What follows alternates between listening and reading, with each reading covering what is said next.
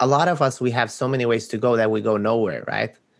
Because we're just stuck in this decision making process all our lives. I mean even going to the um, what's called cereals cere- choosing cereals could be like a lifetime task if you yes. if you make it right?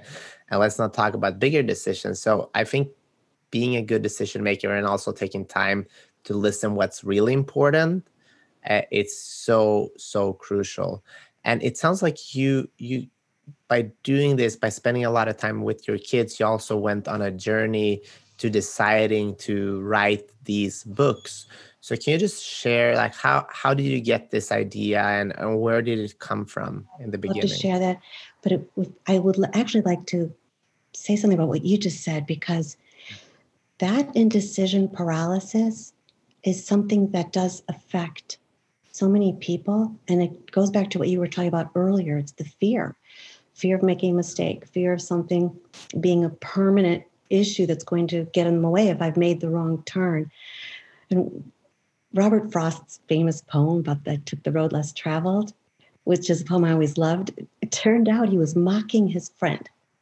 His friend was always saying, Oh, but what if I make the wrong decision here?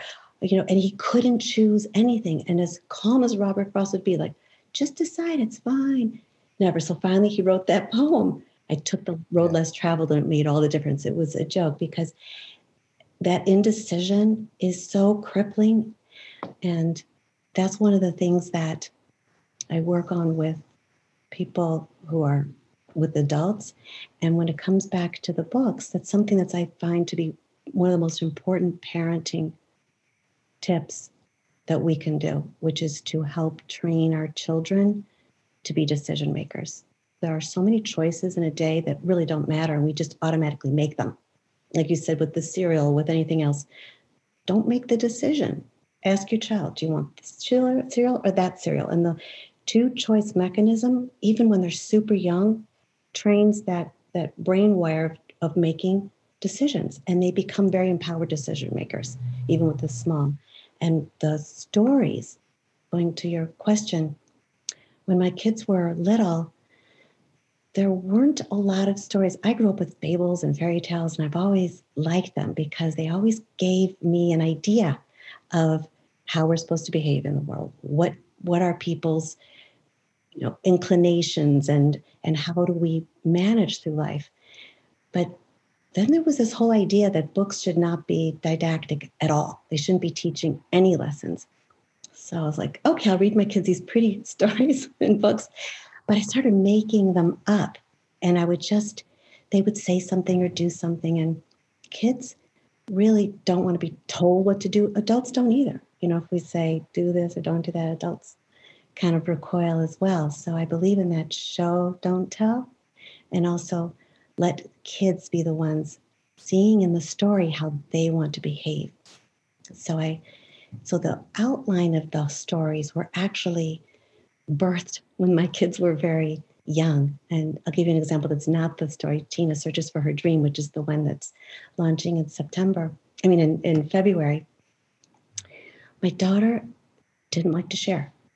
My son, on the other hand, if you said anything, he'd go, sure. And he would just hand it to you. But my daughter was more like, mine. And she even had one of those big plastic playhouses, and everything got thrown in that playhouse because it was mine. So it wasn't going to work with me telling her, share, please share, Sarah, which I tried, right? So instead, I created a story about the suspicious snake that did not like to share not here, not anywhere. And after a couple of times of telling her the story, I could just see the light go on in her eyes, and she started sharing. And to this very day, she's one of the most generous people I know. So, the mission and purpose of Feel Good Fables that we just launched, which, as you said, has 12 stories that will be will be coming out over the next three years, is to help children to learn how to navigate through very complex emotions and to understand better how to handle things that come their way.